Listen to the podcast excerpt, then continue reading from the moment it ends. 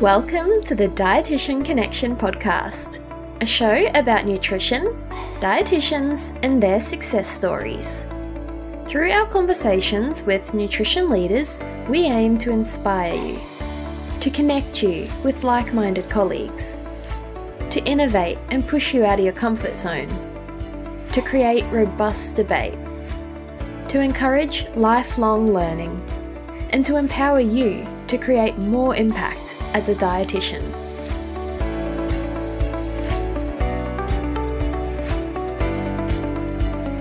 I'd like to acknowledge the traditional custodians of the land where you're listening today. I'm recording this from the land of the Wurundjeri people of the Kulin Nation, and I pay my respects to their elders, past, present, and emerging. I extend that respect to all Aboriginal and Torres Strait Islander people who are here with us today.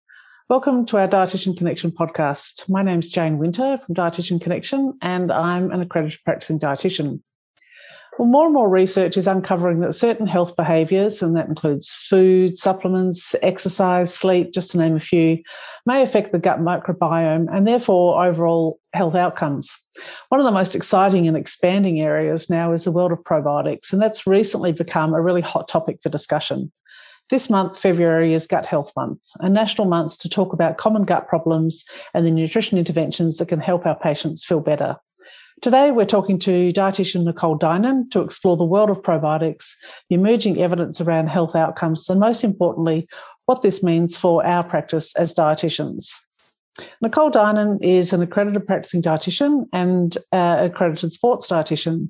She specialises in gut health and food intolerance, is one of a handful of dietitians in Australia with qualifications in both dietetics and psychology. Nicole is known as the gut health dietitian and runs a corporate nutrition service and private practice in Sydney, the Good Nutrition Company, which she founded in 2012. Nicole is a guest lecturer for the University of Sydney and the University of New South Wales and is a media spokesperson for Dietitians Australia. Our podcast today is supported by the Probiotics Institute. And just a disclaimer the podcast is not and is not intended to be medical advice, which should be tailored to your individual circumstances. The podcast is for your information only, and we advise that you exercise your own judgment before deciding to use the information provided. Professional medical advice should be obtained before taking action. So, welcome to our Dietitian Connection podcast, Nicole, and thanks for joining me today. Hi, Jane. Thanks for having me. So that everyone can get to know you a bit, Nicole, can you just give us uh, your story so far? What sparked your interest in gut health and what excites you most about this area? um, absolutely. So I guess like many true passions, this one was born from personal experience. So as a child, I had an intolerance to oats and wheat. Thankfully, I've grown out of that now. But I used to come out in hives, and in those days, like you never went to a doctor, you just kind of didn't eat the food. Um, so tracing it back, you know, since then, I found out that mum couldn't breastfeed and back then, you know, I thought, you know, she used to feed me condensed milk instead. But I'm very thankful to find out more recently that it was actually evaporated milk. um, so I think because of that, I've always, you know, been interested in the impact of food and how it can make me feel. So when I made that decision to retrain as a dietitian almost 10 or 11 years ago now, the news of the microbiome was really, you know, very emerging. And we started to hear more and more about it. There was talk, you know, about the trillions of microbes in our bodies and the importance of the development of the microbiome in early childhood. So I guess I was wondering, you know, how that may have impacted me personally, like way back then. So um, as part of my master's, I had the opportunity to put my hand up for the RPA allergy unit as a placement. And I guess that was probably the closest thing at the time. Um, so I was so fortunate to get that placement. And I guess it's no surprise that I've ended up making it my passion project now with work as well. So, um, yeah, I'm really excited for the future of research in this area. I hope that we may be able to, you know, uncover the impact of the microbiome on disease control, um, how it can optimize our health, particularly in those areas such as compromised immunity and gut health issues and the resultant m- mental health issues um, that I see so much of in practice. And of course, longevity. I think if it can give us some insights into that, we'll all be very happy. It's an amazing area to have watched, isn't it, over the past 10 years? This explosion of research and understanding and yet knowing that we're still only at the very tip of it and there's so much more to learn about it. So when we when we talk about the gut microbiome we hear a lot now about probiotics. In fact people just they become one and the same nearly when people talk about probiotics. So can you just remind us what the definition is of a probiotic and and what their function is in the body? Sure. So the term probiotic was first defined um, back in 2001. So that was by an expert panel of the Food and Agricultural Organization, so the FAO, and um, the World Health Organization. So it's had a couple of minor iterations since then, but it's now defined as live microorganisms that, when administered in adequate amounts, confer a health benefit to the host. So, three key things there the live microorganisms, the amount, they have to be an, an ad- adequate amount and they have to confer a health benefit. And that's really a widely accepted scientific definition around the world now. So I think importantly, to be labeled a probiotic, the scientific evidence for the health benefit has to be documented as well. So there's probably a lot more probiotics out there, but they just don't have the clinical research to support them yet. So when we talk about um, those health conditions, it seems that there's certainly potential um, of probiotics to be beneficial in a in a range of health conditions. Mm. Can you sort of tell us some of the health conditions where there is the robust evidence to support their use? Yeah, so there's been decades of study on some specific probiotic strains to date um, to reveal, you know, particular health benefits. Um, however, not all of those health benefits will be delivered by one product or one strain. So so I think that's really important to note. Um, and the main areas where we see good evidence are in gut health. So things like reducing the incidence and duration of antibiotic associated diarrhea. There's some evidence with IBS symptoms like diarrhea and constipation, and even in IBD, so pouchitis and ulcerative, colitis. Um, then in infants and young children, so there's numerous areas of research underway there. So just reducing colic symptoms, eczema, um, necrotizing enter, enter, enterocolitis, preterm infants, try and say that. um, you know, and even supporting respiratory health in infants and kids. Um, and then immune health. So, this is a big area of interest at the moment. Um, and I think importantly to note that a lot of research is done in, you know, sick individuals, so not so much healthy individuals. So, so that's why these kind of areas are being studied. Um, and they've found decreasing the risk or duration of upper respiratory tract infections, such as a common cold, um, can be achieved with some probiotics. Um, even some C. diff prevention and H. pylori um, and adjunct to therapy, um, probiotics are used there. And then finally, in women's health as well, there's some research there in bacterial vaginosis and urinary tract infections. So I think in some cases, um, the mechanisms of action are known, but in other cases they're not, um, even though the health benefit has been demonstrated. Yeah, and I feel like probably where we started hearing a lot about probiotics was in that post antibiotic time. And that was probably when I remember as a dietitian, that's when we really started hearing about probiotics was this all the damage that antibiotics were doing and how yeah. could we restore um, some of the gut health around that so yeah. but if we can delve a bit deeper into that um, link between probiotics and immunity. Can you um, tell us kind of some of the just top line research findings on that interaction and, and maybe a bit about the mechanism if we know it? Yeah, sure. So I think our immune system is obviously vital to our health because it protects us from, you know, defending um, our body from foreign substances and things like that. So um, it makes sense that the gut microbiome may play a part in that because there's 70 to 80% of our immune cells located in the gut. Um, and so keeping that balance, you know, for that ideal functioning of the immune system makes sense. And I think it's an area where we're learning that probiotics can be of real benefit as well. So to date, there's been a lot of in vitro studies of strains such as Lactobacillus casei 431 um, Bifidobacterium BB12 and Lactobacillus rhamnosus LGG. Um, and they do propose several mechanisms of action on just how they work. So, one is that they may help tighten the junctions in the gut wall. Um, so they just stop, you know, those bigger particles getting through and um, basically triggering the inflammation alarm. Um, and they think there could be benefit beyond immunity with that kind of learning as well, just in athletes, for example, with leaky gut. Um, but at this stage, it's very much a hypothesis. It hasn't really been studied further. Um, and then the second mechanism of action that's been proposed is that they um, the probiotics interact indirectly with immune cells by secreting proteins and cytokines that can trigger the immune system to take the right action. So, in other words, they're needed to induce the production of antibodies that fight those invading pathogens. So, um, that's all in vitro stuff, but the effect on immune function has been supported in some randomized double blind placebo controlled trials as well with those strains, um, both the strains alone and in combination. And they have been shown to have significant effects on endpoints such as promoting the immune response and also reducing the incidence, duration, and severity of respiratory and flu like sickness. So I think, you know, those interactions are complex, um, ever changing, dynamic, um, but the use of those specific probiotic strains in this area is looking quite promising.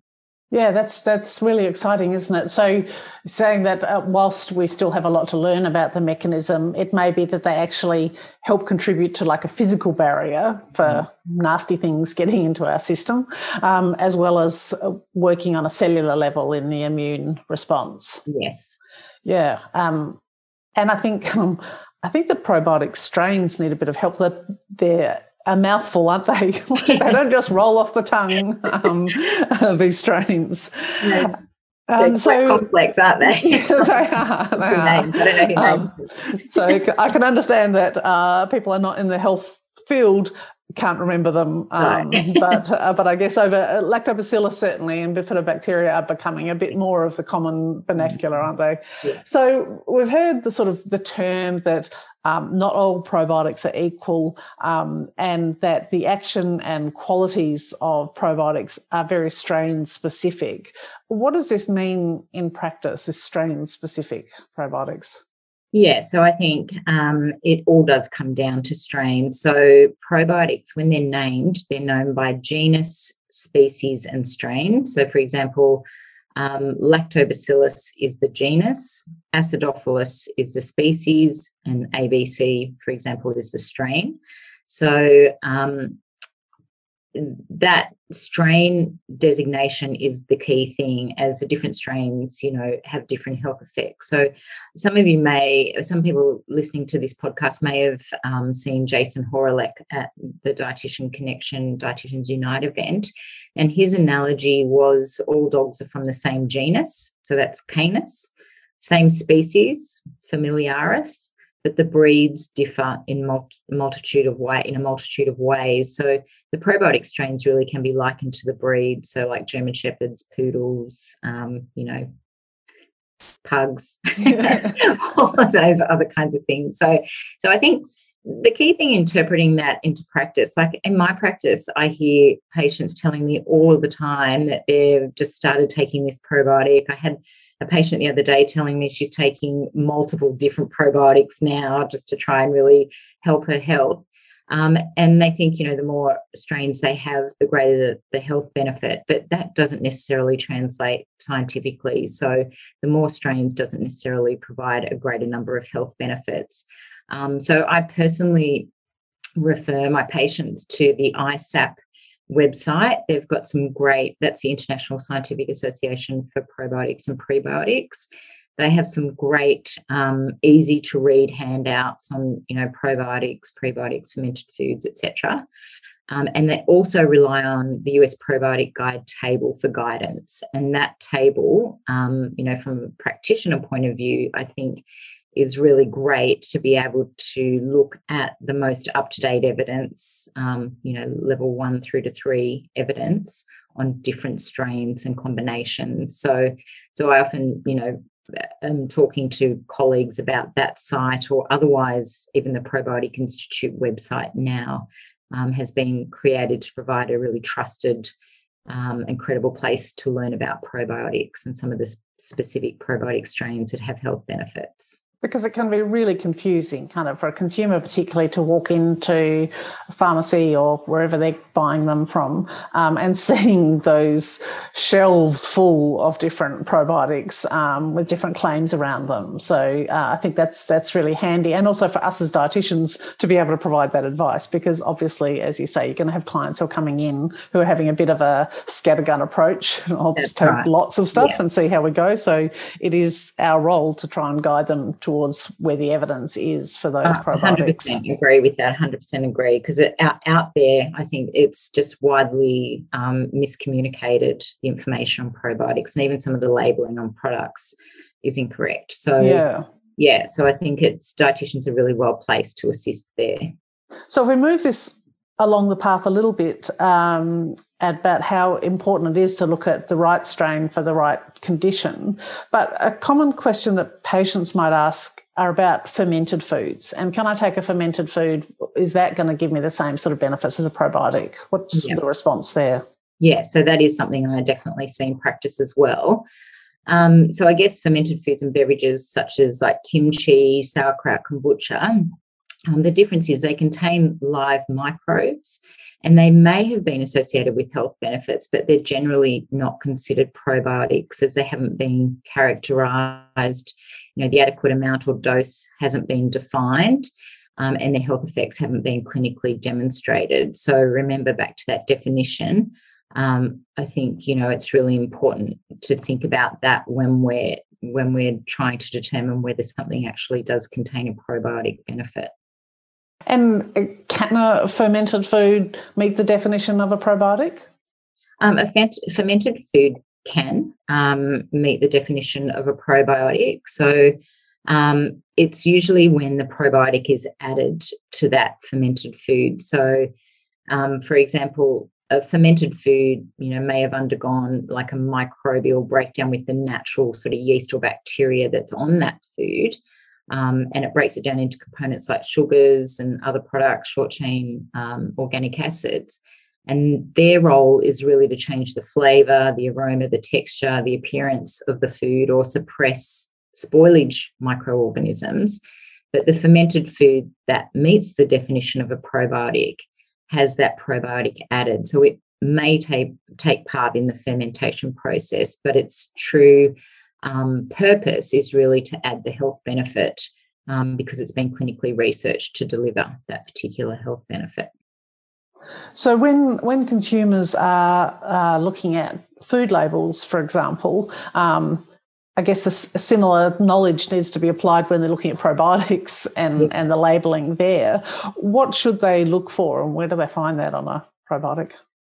Yeah, so um, the thing, the key things that they should be looking for, obviously having that word probiotic on there if it's a food or a pharmaceutical product. Um, looking for the bacteria genus, um, species, and strain.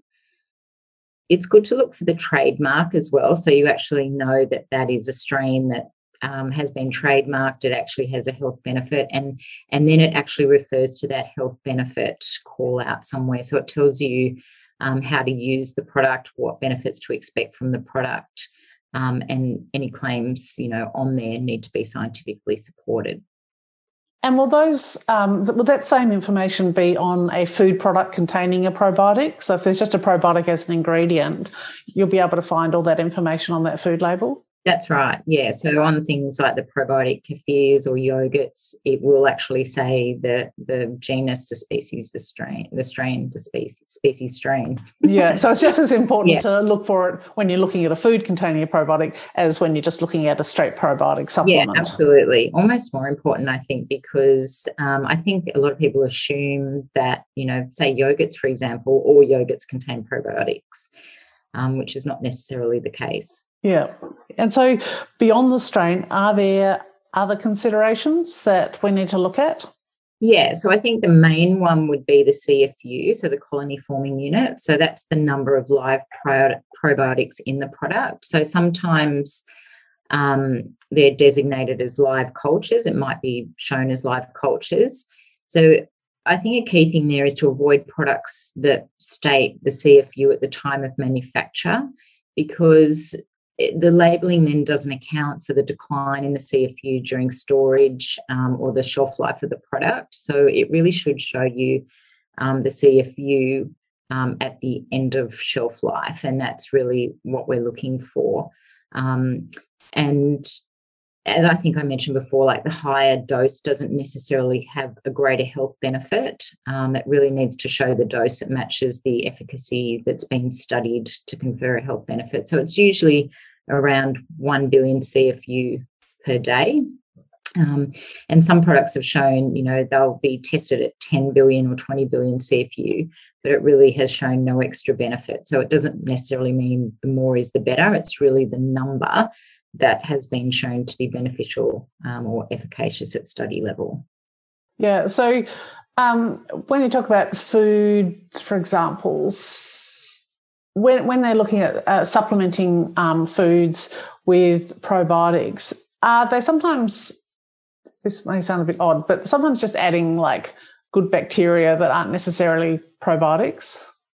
Yeah sometimes the bacteria are just there to ferment the food and and you know change the flavor right. texture or that sort of thing so you know not all bacteria have been studied for the health benefit yeah and i assume food labeling requires that if they use the term probiotic it meets the definition of probiotic well, I know that's definitely the case in the UK. I think in Australia, um, the last information I heard was that that's not necessarily a firm rule as yet because you'll see probiotic on lots of different products. Um, I don't necessarily know that it's always accurate, which is why I think looking at, you know, for the genus, the species, the strain, the trademark, the health benefit on the product is really important um, and the CFU and just how much of that product you'd need to consume to get the benefit. Yeah, and I guess they're fairly clear messages to consumers, aren't they? Look for those sorts of things. The, yeah. The species, the dose, and the health benefit that it's been associated with. That's right. Um, and so, if and dietitians obviously play a really important role in providing that those insights and that understanding to our consumers, because as we said, it's a really confusing area. So, um, if you're talking to dietitians who are interested in this area and, and see clients um, who are asking about probiotics and probiotics in food, what's the sort of key things that you think that dietitians really should know about this area? I think one of the key areas we can really help to start with because it is, you know, it is a bit of a complex area it's going to take time to educate the public. But I think even um, helping to talk to patients about the difference between fermented dairy you know, with and without probiotics, um, and helping them to know that it really does come down to the strains with evidence and the right amount um, at the end of the shelf life. I think that's a simple way. You know, most people would have yogurt. Um, so that could be one way that we could really start to convey that message um, in a practical way that people know how to implement. And I agree, I think dietitians are perfectly placed to really translate this evidence um, for our clients. You know, we're going to play an increasing, increasingly important role in this space. Um, you know, even as the labeling and the packaging catches up in products that might be using that terminology um, just generally at the moment, um, you know, if we're educating consumers on what to look for, I think that's really an important um, important role for us. And we're going to help more people as well because we'll be directing them to products that could actually have a health benefit for them. Yeah, and I guess it's also our responsibility to um, keep up with watching that research emerge because, as we said, it's the tip of the iceberg at the moment. There's a lot of research going on, um, it's expanding quickly, um, and we need to try and stay on top of it. But um, the resources that you mentioned, um, we will put in the show notes so that uh, people listening can then access those resources so that they, they feel like they are armed with the most current information for their clients. Uh, and you know, dietitians are the place to go for that personalized help rather than just sort of, oh, yeah, I'll just get something with a probiotic and that'll do me. Uh, yeah. I'm done. So, yeah. um, any final points that I've missed, um, Nicole?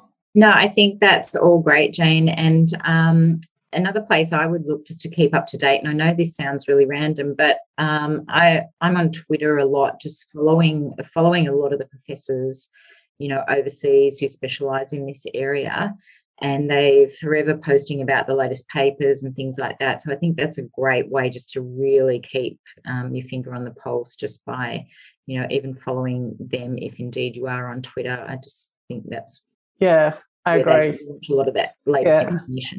it's always nice when they just um, upload or add the link to the latest paper and you go, oh, good, I don't have to go through all the journals. So no, exactly. Yeah. well, look, thanks, thanks very much for your time today, Nicole. It's been really good to delve a little bit deeper into the world of probiotics when so many of our clients and probably our friends and family uh, are asking about them. So we do need to have a really deep understanding of them.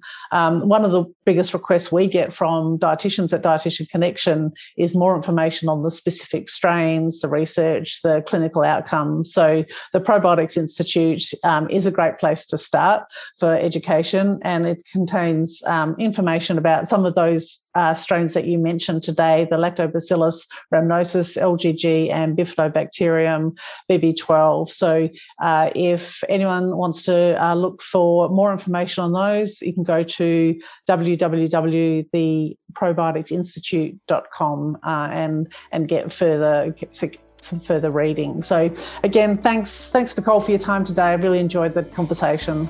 Same. Thanks so much, Jane. To get all of the links and resources we discussed in this episode, you can go to dietitianconnection.com slash podcasts. And if you'd like to support the Dietitian Connection podcast, please leave a review and a rating on the Apple Podcasts app. Tell us what you thought of this episode, what you learnt, and share your guest requests for us to consider for future episodes. We value hearing from you and we really appreciate your feedback, so please, please hit that review button.